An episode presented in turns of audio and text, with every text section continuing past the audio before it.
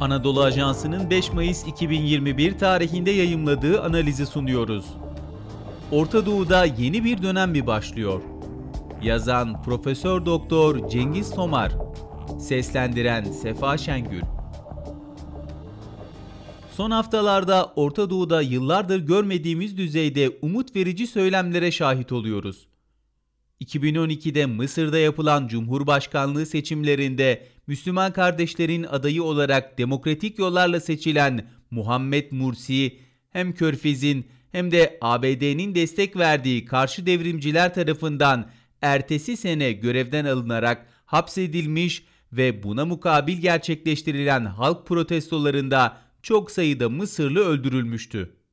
Tabiatıyla Mısır'daki askeri yönetim Arap Baharı'nın ilham kaynaklarından biri olan ve askeri darbelerden kendisi de çok çeken Türkiye'nin gazabını celp etmişti. Fakat son zamanlarda dünya ve bölge konjonktüründe meydana gelen değişikliklere de bağlı olarak iki ülke arasındaki söylemin yumuşamasını ve yetkililer arasında görüşmelerin başlamasını Orta Doğu'da yeni bir dönemin habercisi olarak değerlendirmek mümkün. Tabii buna Suudi Arabistan Veliaht Prensi Muhammed Bin Selman'ın İran'la ilgili söylemlerini ve bunun İranlı yetkililer tarafından olumlu karşılanmasını da eklemek gerek. Şayet eyleme dönüştürülebilirse bu söylemler bölgede uzun yıllardır süren yangının söndürülmesi hususunda etkili olabilir. Bilindiği üzere Orta Doğu'da elan 4 pivot devlet mevcut. Türkiye, Mısır, Suudi Arabistan ve İran. Türkiye, Suudi Arabistan ve İran'ın aksine petrol ve doğalgaz gibi kaynaklara sahip olmamasına rağmen gelişmişlik düzeyi, ekonomisi, teknolojisi, nüfusu, demokrasisi ve ordusuyla bu devletler arasında en güçlüsü. Genel manada Türkiye'yi sünni ve mutedil bir aktör şeklinde tanımlamak mümkün bu dört pivot ülke arasında. Mısır ise Arap bloğu içinde bulunan diğer bir sünni mutedil bir ülke olarak tanımlanabilir. Nüfusu, ordusu ve gelişmiş kültürüyle Arap dünyasının beynini ve askeri gücünü temsil ediyor. Bu nedenle Orta Doğu'da Mısırsız savaş, Suriyesiz barış olmaz denir. Suudi Arabistan körfezi de arkasına alarak Arap dünyasında maddi gücü ve sünnilik içinde Selefi mezhebi doktrinini temsil ediyor. Mekke ve Medine'ye hakim olması da bir başka avantajı. Tabi bir de Fars etnisitesini ve Şia'yı temsil eden İran bulunuyor. Önce istihbarat teşkilatları arasında başlayan Türkiye-Mısır görüşmeleri Ramazan diplomasisi çerçevesinde iki Dışişleri Bakanı'nın telefon görüşmesiyle olumlu bir yöne evrilmiş durumda.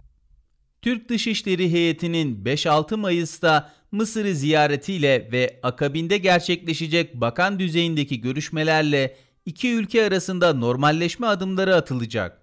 Zira ilişkilerin normalleşmesi hem iki ülke ve hem de bölge açısından hayati önemi haiz. Türkiye ile ilişkileri soğuk olduğundan Mısır, Yunanistan'la yaptığı münhasır ekonomik bölge anlaşmasıyla Akdeniz'de 5000 kilometre karelik bir alanı kaybetti. Türkiye'nin Libya'daki etkinliği de Libya'nın sınır komşusu Mısır'ı doğrudan etkiliyor. Türkiye'deki Mısırlı muhalif gruplar ve basın yayın organları meselesi de Mısır açısından mühim noktalar. Türkiye açısından da Mısır'ın önemi bir hayli büyük. Tarih boyunca iyi ilişkiler sürdüren iki büyük devlet Arap Baharı sürecinde ters düşmüştü. Bunun akabinde Donald Trump döneminde hem İran'a hem de Türkiye'ye karşı bir güney cephesi kurulmuştu. Bazı körfez ülkelerine Mısır'ın da katılmasıyla oluşturulan bu ekibin bir de İran ve Türkiye karşıtı baş destekçisi İsrail ayağı bulunmaktaydı. Doğu Akdeniz'de bu cepheye Türkiye karşıtı Yunanistan ve Güney Kıbrıs Rum yönetimi de katılmıştı.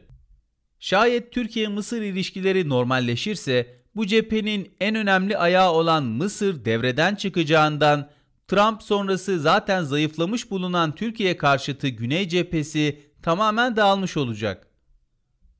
Diğer taraftan ABD ve Rusya gibi emperyal güçlerle İsrail gibi bölge ülkeleri de bu çatışmayı alabildiğince destekleyip körükleyerek hem bütün taraflara silah sattılar hem de bu çatışmaları bölgedeki emellerini gerçekleştirmekte bir manivela olarak kullandılar. Bu çatışmadan en büyük zararı ise Orta Doğu ve İslam halkları gördü ve hala görüyor. Bu açıdan Veliaht Prens'in açıklamaları dikkat çekici. Artık aşırılıkla yüzleşmelerinin gerektiğinin altını çizen Muhammed Bin Selman, sadece 1979 yılında olduğumuz yere dönüyoruz. Dünyada tüm dinlere, tüm geleneklere ve halklara karşı açık bir mutedil İslam sunuyoruz ve radikalizmi hemen bugün yok edeceğiz ifadelerini kullandı. Şayet söylemde kalmaz ve dediklerini kuvveden fiile geçirebilirse bu temelli bir politika değişikliğine gidilebileceğini gösteriyor. Ama radikallerden kastedilen muhaliflerse bu da üzerinde düşünülmesi gereken bir nokta. Bunu zaman gösterecek. Bölgede İsrail'in kurulmasıyla başlayan ve 10 yıllardır 4 pivot ülkenin anlaşamaması sonucunda çıkan sorunlar bir de emperyal dış güçlerin katılımıyla tam manasıyla Arap saçına dönmüş durumda.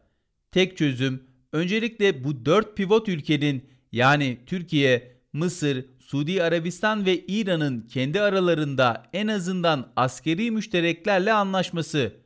Bu olmadığı sürece dış güçlerin bölge sorunlarını kendi emelleri doğrultusunda kullanacakları hususunda hiçbir şüpheye mahal yok. Spotify, SoundCloud, Apple Podcast ve diğer uygulamalar. Bizi hangi mecradan dinliyorsanız lütfen abone olmayı unutmayın.